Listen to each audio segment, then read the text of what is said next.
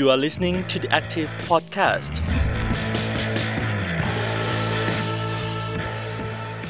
สวัสดีค่ะ คุณผู้ฟัง The Active Podcast นะคะ วันนี้อยู่กับนุ่นบุษรินยิ่งเกียรติกุลค่ะ สถานการณ์บ้านเมืองตอนนี้ยังไม่ค่อยแน่ไม่ค่อยนอนนะคะ แต่หลายคนน่าจะพอเดาได้ค่ะว่า หน้าตารัฐบาลใหม่น่าจะเป็นอย่างไร วันนี้เราใช้ชื่อตอนว่ารัฐบาลพิเศษ นโยบายใดเอื้อโกงค่ะ ไม่ได้จะดักคอรัฐบาลใหม่นะคะ แต่ต้องยอมรับอย่างหนึ่งว่าแทบทุกรัฐบาลเลยค่ะ ที่ผ่านมามักจะมีนโยบายที่เอื้อต่อการทุจริตคอร์รัปชันแล้วประชาชนอย่างเราๆจะสามารถจับตาแต่ละนโยบาย ตรวจสอบแต่ละนโยบายกันได้อย่างไร วันนี้มีแขกรับเชิญพิเศษนะคะ มาพูดคุยกับเราค่ะ อาจารย์มานะนิมิตมงคล เลขาธิการจากองค์กรต่อต้านคอร์รัปชันประเทศไทยนะคะ อาจารย์สวัสคดีรับค่ะสวัสดีครับ อาจารย์คะพอพูดถึงคำว่าคอร์รัปชันแหมมันใหญ่ มันยากพอสมควรเลยค่ะเราอยากจะเปิดรายการมาให้คุณผู้ฟังฟังไปกับเราง่ายๆ เริ่มต้นแบบนี้ค่ะว่าครับคอร์รัปชันมันส่งผลกระทบอะไรต่อประชาชนคนตัวเล็กตัวน้อยค่ะกับคอร์รัปชันเนี่ยเอ่อ ในอดีตที่ผ่านมาคนไทยเราจะเรียกง่าย ๆ ว่าเป็นการช่อลาดบังหลวงอืมมายุคนี้เนี่ยก็ต้องเรียกว่าการโกงชาติแล้วล่ะอืมนะครับ เพราะว่าเอ่อมันเป็นการใช้อำนาจของข้าราชการของนักการเมืองนะครับค่ะไปหัวกับผู้มีอิทธิพลหรือเอ่อคนที่เป็นพ่อค้านักธุรกิจไม่ว่าจะเล็กหรือใหญ่เนี่ยนะครับ เอาเปรียบบ้านเมืองอืมเพราะฉะนั้นผลกระทบที่ตามมาแล้วมันทำให้เอ่อบ้านเราเนี่ยเกิดการวิกฤตก็คือมาทำให้บ้านเมืองเนี่ยเกิดความไม่เป็นธรรมในสังคมค่ะนะครับ คนมีอำนาจคนมีพวกพ้องก็ได้ได้สบายไปแล้วก็ร่ำรวยกันไป โดยไม่ต้องอายใครนะครับตัววันนี้จะเป็นอย่างนั้น ถามว่าความเสียหายเกิดขึ้นมากแค่ไหน คือถ้าเราพูดเป็นตัวเลขเนี่ยค่ะนะ การโกงในการจัดซื้อจัดจ้างอย่างเดียวเนี่ยปีปีหนึ่งเนี่ยก็ต้องมี 2-3 แสนล้านบาทเป็นอย่างน้อย เฉพาะการจัดซื้อจัดจ้างนะครับค่ะแต่คอร์รัปชันมันยังทำให้เกิดความเสียหายอย่างอื่น ที่คำนวณเป็นตัวเงินยาก อย่างเช่นเอ่อพวกเจ้าหน้าที่ไปตบทรัพย์นักธุรกิจ แล้วเอ่อแลกเปลี่ยนกับการออกใบอนุญาตอนุมัติ จะเป็นการสร้างตึกสร้างคอนโด หรือสร้างเอ่อศูนย์การค้าอะไรก็ค่ะแล้วแต่นะครับ บางครั้งเราเราก็ยังได้ยินว่ามีการจ่ายสวยสินบนให้กับเจ้าหน้าที่ เรายังเห็นว่ามันมีการคอร์รัปชันอีกอันหนึ่งที่ทำลายระบบราชการ ประเทศไทยมีข้าราชการ 2-3 ล้านคนนะครับลำพังตำรวจเนี่ยเราก็รู้ว่ามี 2 0 0แสนกว่าคนค่ะนะที่ต้องยกตำรวจเพราะว่าเราได้ยินอยู่เสมอว่ามันมีการซื้อขายตำแหน่งอืม ไอ้วงเงินในการซื้อขายเราเนี่ยเราไม่รู้ว่ามันกี่พันล้านต่อปี ประมาณกันว่าอาจจะถึง 3,500ถึง5,000 ล้านต่อปีที่มีการซื้อขายกันครับ แต่เงินเงินเหล่านี้ถ้ารวมๆกันแล้ว ประเทศไทยอาจจะอาจจะมีการการคอร์รัปชันที่เป็นสวยสินบนบวกกับการจัดซื้อจัดจ้างสารพัดเนี่ยนะครับอาจจะถึง 7-8 แสนล้านหรืออาจจะถึง 1 ล้านล้านบาทก็ได้นะครับ ดูง่าย ๆ เลยสวยรถบรรทุกที่พูดกันมาเนี่ยปีปีหนึ่งนะครับ เฉพาะซื้อสติกเกอร์ ติดรถอย่างเดียวเนี่ยก็ประมาณ 20,000 ล้าน เรายังไม่รวมไอ้พวกสวยสวยที่เอ่อรีดไถเก็บเงินกันตามตามทางค่ะที่เอ่อคนหนึ่งร้อยสองร้อยบาท โอ้นี่เป็นเงินที่เราเกิดความเสียหายมหาศาลค่ะและสิ่งที่ตามมาจากคอร์รัปชันนะครับ ก็คือว่า คนที่โกงแล้วจ่ายเงินจ่ายสวยแล้วเนี่ยเขาก็จะต้องทำทุกวิถีทางที่จะกอบโกยให้ได้เงินมาให้คุ้มค่ากับเงินที่เขาเสียไปลงทุนไปครับคราวนี้มาเข้าสู่ช่วงคำศัพท์ยากนิดนึงครับคอร์รัปชันนะคะ มันจะมีทั้งคำว่าโกงคำว่าทุจริต แล้วก็คำว่าคอร์รัปชันอีกอะค่ะ อาจารย์คะ มันต่างกันยังไงหรือว่ามันมีพัฒนาการไหมคะ ถ้าคอร์รัปชันก็คือคนโกง คนโกงอืมไม่มีดีหรอกครับ คนพวกเนี้ยถือว่าเป็นคนที่ทำลายบ้านเมืองเป็นคนเลวของสังคมครับทีเนี้ยพอประชาชนอย่างเราๆเนี่ยค่ะ เรารู้สึกว่าเราเป็นคนตัวเล็กตัวน้อย ถ้าไม่ได้กระทบเรามากมายเขาก็โกงกันไปของเขาเราตรวจสอบไม่ได้อยู่แล้วค่ะครับเรามีวิธีการไหนบ้างคะที่จะให้ประชาชนรู้สึกว่าเออฉันก็มีอำนาจในการตรวจสอบเหมือนกันนะคะเราจะเห็นว่าประชาชนเนี่ยเอ่อมีการเปิดเผยข้อมูลสิ่งที่ตัวเองพบเห็นเนี่ยทางโซเชียลมีเดียเพราะว่าทุกคนมีมือถืออเท่ากับทุกคนมีพลังในมือของค่ะตัวเองนะครับ การเปิดเรื่องเหล่านี้ออกมา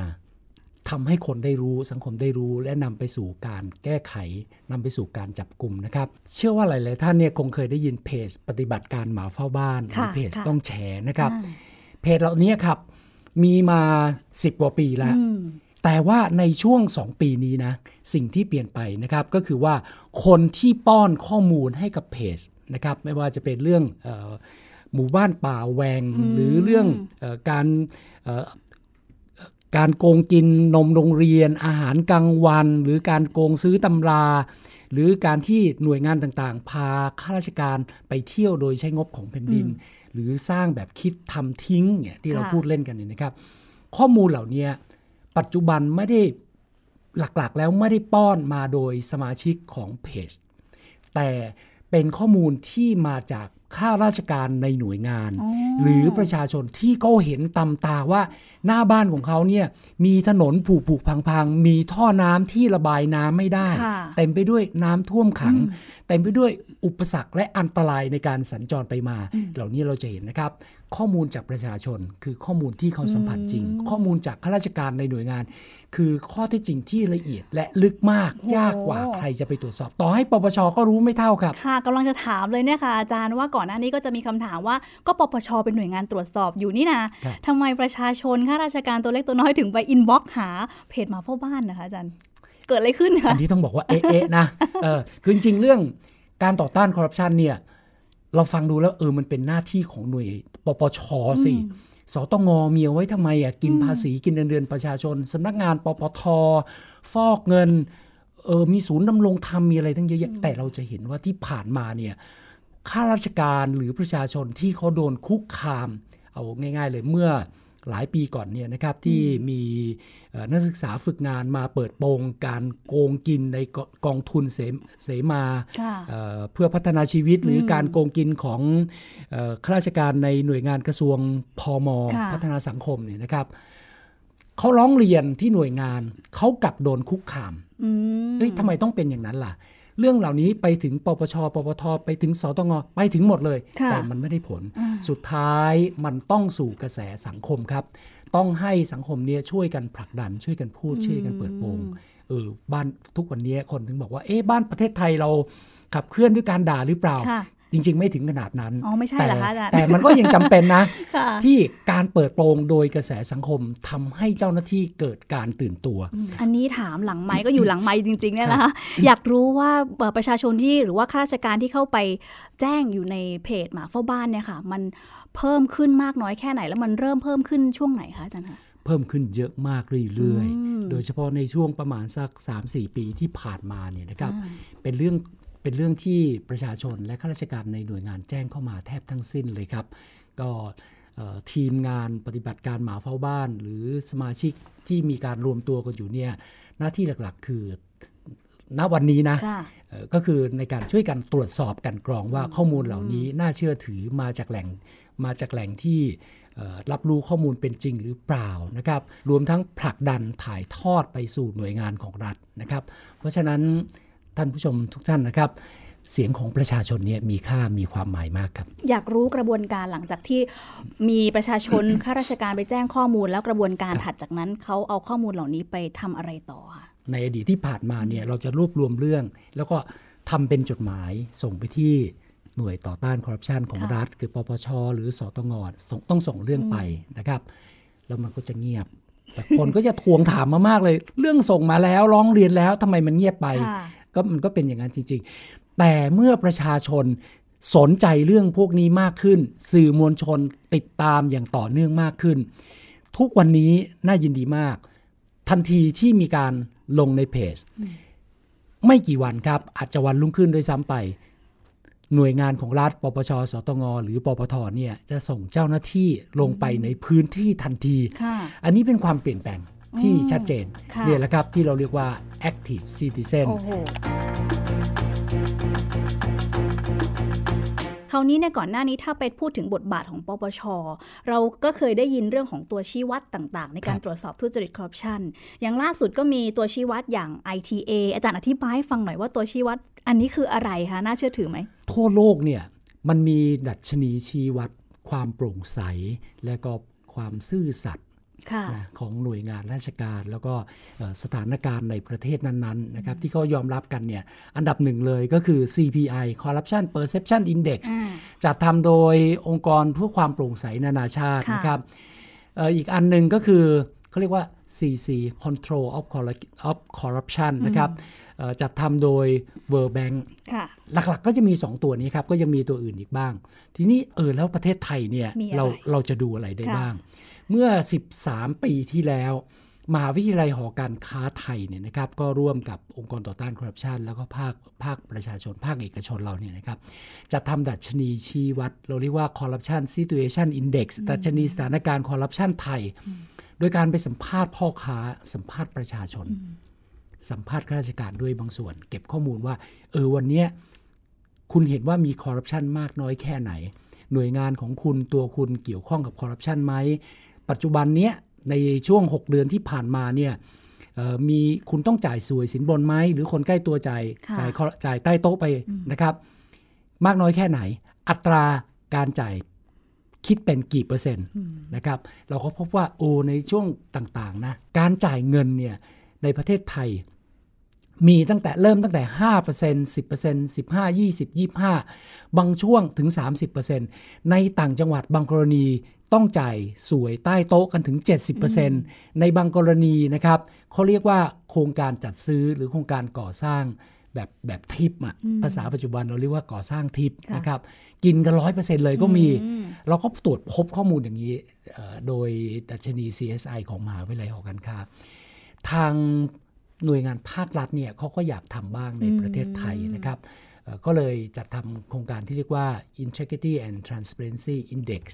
นะครับ assessment ตัวนี้ขึ้นมานะครับของของปปชนะครับเป็นการประเมินความโปร่งใสและคุณธรรมในหน่วยงานภาครัฐ ก็ปัจจุบันก็ยังรุ่มรุ่มดอนดอนๆทำทำไปแล้ว 10 ปีล่าสุดที่เพิ่งประกาศไปเนี่ยนะครับค่ะเป็นปีปีที่ 10เนี่ยก็ถือว่ารุ่มรุ่มดอนดอนๆก็ยังมีปัญหาอยู่ตลอดเวลาครับ แล้วก็มีปัญหาเยอะเสียด้วยที่เอ่อมีคำถามที่พูดกันก็คือว่าเฮ้ยเราจะแก้ไขแก้ไขปัญหายังไง ถ้าปปชจะทำเอ่อ การประเมินความโปร่งใสและคุณธรรม แต่ประชาชนไม่เชื่อถือไม่ยอมรับขณะเดียวกัน เจ้าหน้าที่ในหน่วยงานต่างๆเขาบอกว่ามันเป็นภาระมากกว่าประโยชน์ของบ้านเมือง แล้วงบประมาณที่ใช้ไปเนี่ยปีนปีหนึ่งเยอะนะครับ ก็โดยเฉลี่ยเนี่ยก็น่าอยู่น่าจะอยู่ที่ประมาณ 50 ล้านบาทครับหืมหมายถึงว่าตัวชี้วัดอันนี้เหรอคะอาจารย์ใช่ครับ ห้าสิบล้านบาทต่อใช่ครัปี ใช่ครับในอดีตมากกว่านี้โอ้โหแล้วปปชก็พยายามหาวิธีลดลงมานะครับ ตัวเลขอันนี้จริงๆหายากมากค่ะของปปชได้แท้ๆหายากทำไมมากเยอะขนาดนี้คะอาจารย์เขาเอาไปคืออทำย่างอะนี้ไรครับเอ่อคือวิธีการประเมินเนี่ยเขาเขาจะมีเอ่อเอ่อคือหน่วยงานทั้ง 8,303 หน่วยงานเนี่ยจะต้องต้องต้องได้รับการประเมินนะครับ นี่ปปชก็ไม่ได้ทำเองทั้งหมดนะ ก็จะต้องไปจ้าง นะในอดีตที่ผ่านมาก็จะตั้งสถาบันวิชาการนะครับเป็นตัวกลางในการไปเอ่อทำการประเมินตามมาตรฐานหรือตามโจทย์ของปปชค่ะนะครับ เมื่อ 4-5 ปีที่แล้วเนี่ยใช้งบจ้างหน่วยงานสถาบันทางวิชาการพวกเนี้ยตกปีหนึ่งประมาณสัก 50 ล้าน แล้วก็ลดลงมาเรื่อยๆ ปัจจุบันปปชใช้คำว่าจ้างบุคลากรไปทำการประเมินค่ะอันนี้ผมไม่ไม่เข้าใจรายละเอียดนะอืมอืมอืมจะจ้างแบบเป็นลูกจ้างหรือจ้างอะไรก็ไม่รู้ แต่ปีล่าสุดเนี่ยใช้งบ 27 ล้านบาทค่ะแต่อย่าลืมนะ น้อยลง หน่วยงานทั้ง 8,303 หน่วยงานเนี่ยเขาก็มีค่าใช้จ่ายของเขานะค่ะคิดแบบถูกถูกๆเลยอะ่ะ หน่วยงานละเอา 2,000 บาทอืมได้ไหมเอ่อหน่วยงานระดับกรมอย่างเงี้ยนะครับเอ่อหน่วยงานระดับกรม หรือรัฐวิสาหกิจระดับการท่าอากาศยานค่ะเนี่ยผมก็ไม่รู้เนี่ยว่าเขาใช้งบเท่าไหร่อืมแต่ตีเฉลี่ยเลยละกัน หน่วยงานละ 2,000 บาทอืมเอาถูกสุดแล้วนะ8,000กว่าหน่วยงานเนี่ยมันก็ 16 ล้านละค่ะใช่ไหมครับ ลองบวกเข้าไปนะ แล้วมันยังมีเรื่องของงบประชาสัมพันธ์ การจัดทำเอกสารสิ่งพิมพ์ของปปช ต้องปปช ต้องมีงบในการเอ่อเรียกประชุมในการชี้แจง ทุกวันนี้อาจจะมีออนไลน์ก็ประหยัดสิ่งเหล่านี้ไปได้บ้างค่ะ บังเอิญเราไม่เห็นตัวเลขอืมนะเพราะฉะนั้นก็เลยสันนิษฐานว่ามันน่าจะอยู่ค่ะที่อาจารย์ประมาณ 50 ล้านหนูใปัจจุถามบันง่ายๆเลยค่ะ อาจารย์ตัวชี้วัด ITA ที่ประเมินหน่วยงาน 8,000 กว่าหน่วยงานเนี่ยค่ะ ประชาชนได้ประโยชน์อะไรบ้างคะอาจารย์คะมันน่าจะได้ เพราะมันใช้ภาษีของเราอะค่ะนะครับ ความตั้งใจเดิมตั้งใจของปปชเนี่ยมันก็ก็ดีนะ เท่าที่ติดตามมาเนี่ยเขาตั้งใจดีนะครับ ก็คือว่า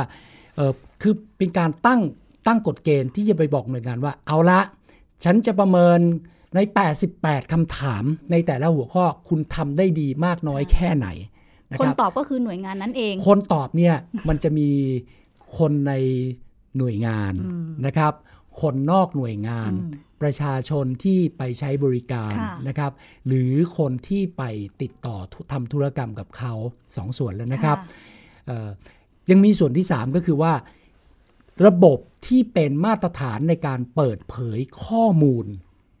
ของหน่วยงานอืมคำนี้ก็จะแยกคำถามออกเป็น 3 กลุ่มค่ะนะครับในค่ะ88 ข้อว่าแต่ละกลุ่มเนี่ยได้คะแนนเป็นยังไง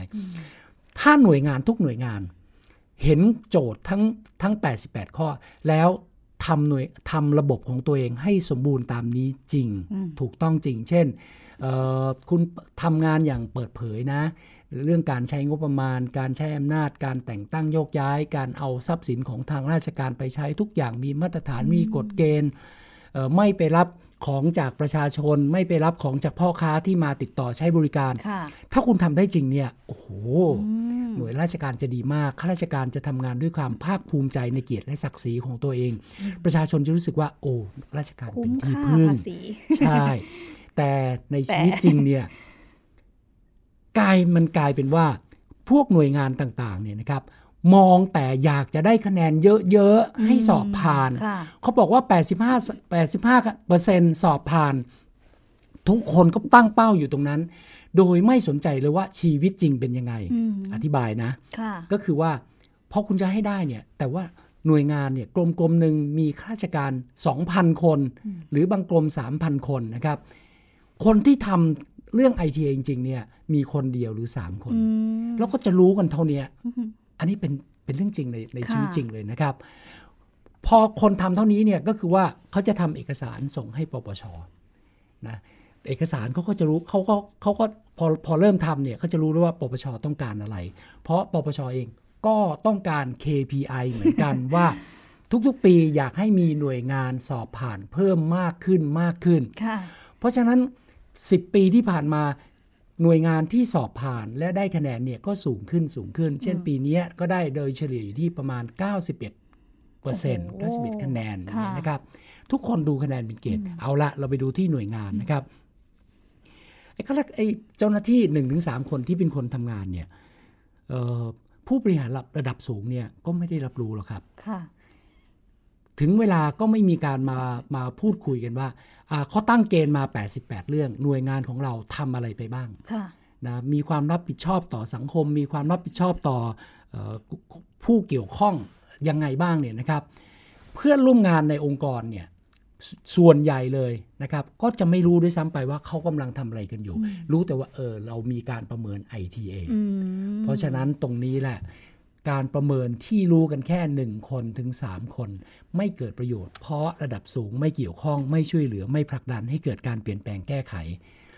ข้าข้าราชการคนในหน่วยงานก็ไม่รู้ไม่ได้เกี่ยวข้องด้วยเท่าไหร่ค่ะเพราะฉะนั้นตรงนี้มันจึงไม่สามารถตอบโจทย์เอาความจริงมาพูดกันได้ แต่ที่น่ากลัวและน่าเกลียดมากกว่านั้นก็คือ มันมีคำพูดที่บอกว่า ในการทำประเมินเนี่ยนะครับ มันมีการล็อก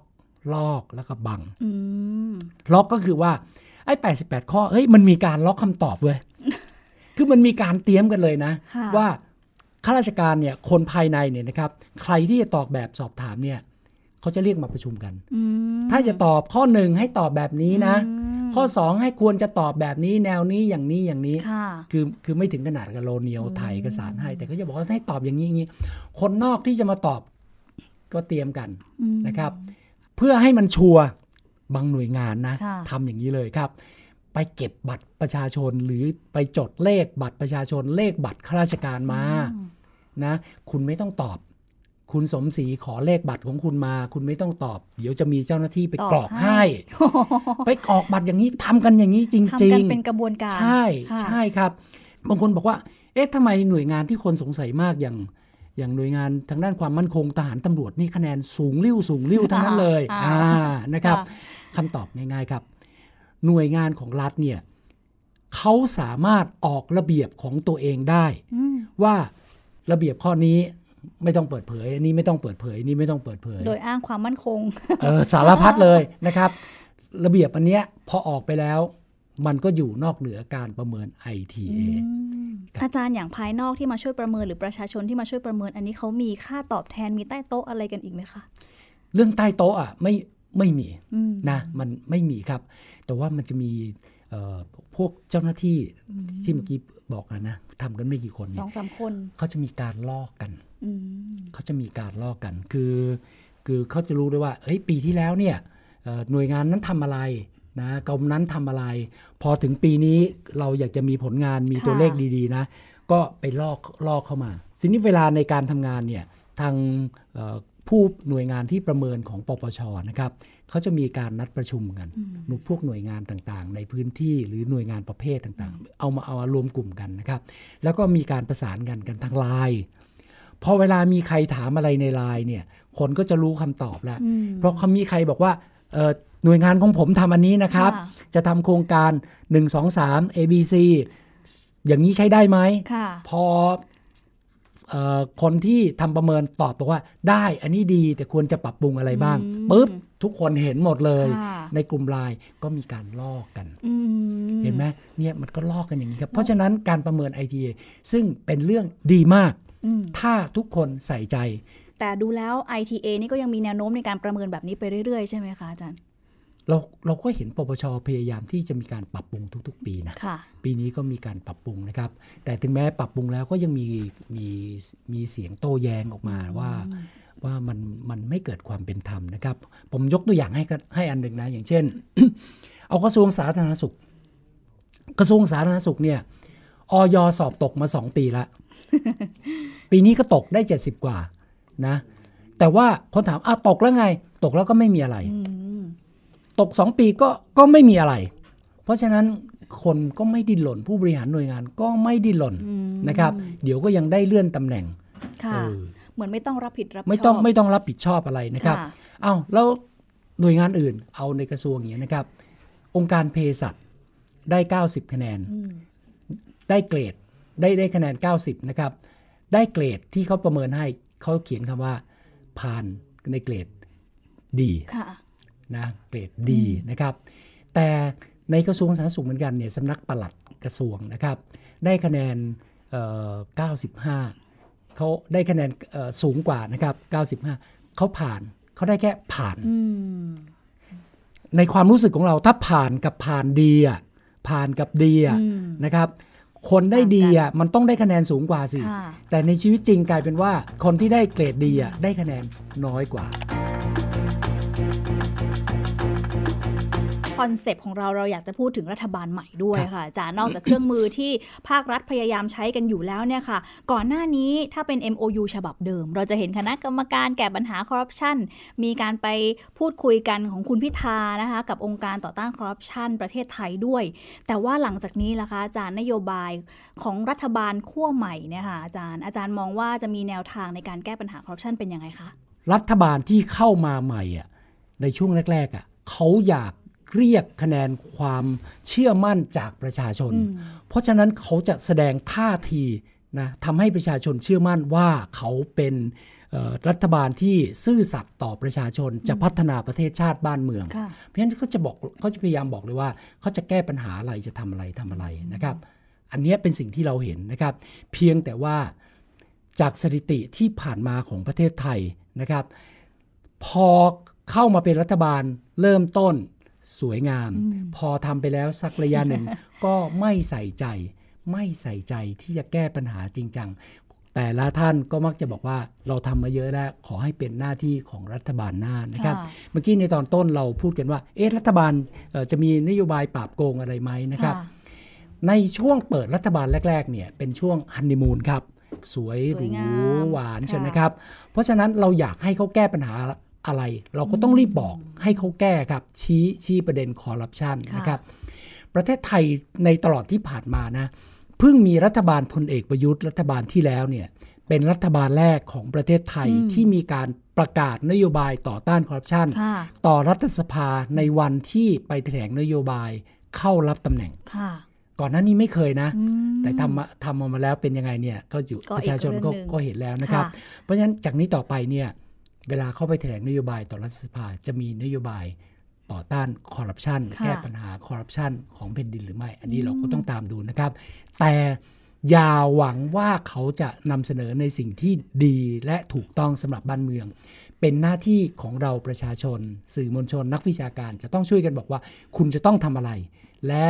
คุณควรจะประกาศนโยบายต่อต้านคอร์รัปชันอย่างไรบ้างที่จับต้องได้จริงๆ ไม่ใช่นโยบายปากหวานว่า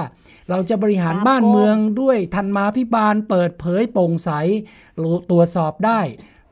เอ่อคณะรัฐบาลของเราทุกคนจะไม่โกงไอ้คำพูดอย่างนี้เราอย่าไปเชื่อครับ รัฐบาลเดิม สู่รัฐบาลใหม่เนี่ยค่ะอาจารย์มีแนวโน้มจะส่งต่อนโยบายกันอยู่แล้วใช่ไหมคะครับแต่อยากให้อาจารย์ช่วยยกตัวอย่างนโยบายที่ผ่านๆมาที่มันดูแล้วเอื้อต่อการทุจริตคอร์รัปชันเนี่ยมันมีอะไรบ้างที่พอจะเป็นตัวอย่างเล่าให้เราฟังได้ค่ะ คือในในตอนเริ่มเริ่มต้นเนี่ยนะนโยบายที่จะที่จะทำบ้านเมืองให้มันโปร่งใสเนี่ยเราเราก็ไม่ค่อยได้เห็นนะอันนี้เป็นเรื่องเรื่องที่น่าเจ็บใจนะครับค่ะแต่พอเริ่มบริหารบ้านเมืองไปแล้วเนี่ยเราจะได้ยินนโยบายที่ อัดฉีดงบประมาณนะครับนโยบายกระตุ้นเศรษฐกิจ มันจะเริ่มต้นด้วยอย่างนี้เลยนะค่ะเพื่อไปแก้ปัญหาสังคมนะครับ โดยยกเว้นระเบียบปฏิบัติเดิมของทางราชการ เพื่อเร่งรัดให้เกิดความรวดเร็ว เช่น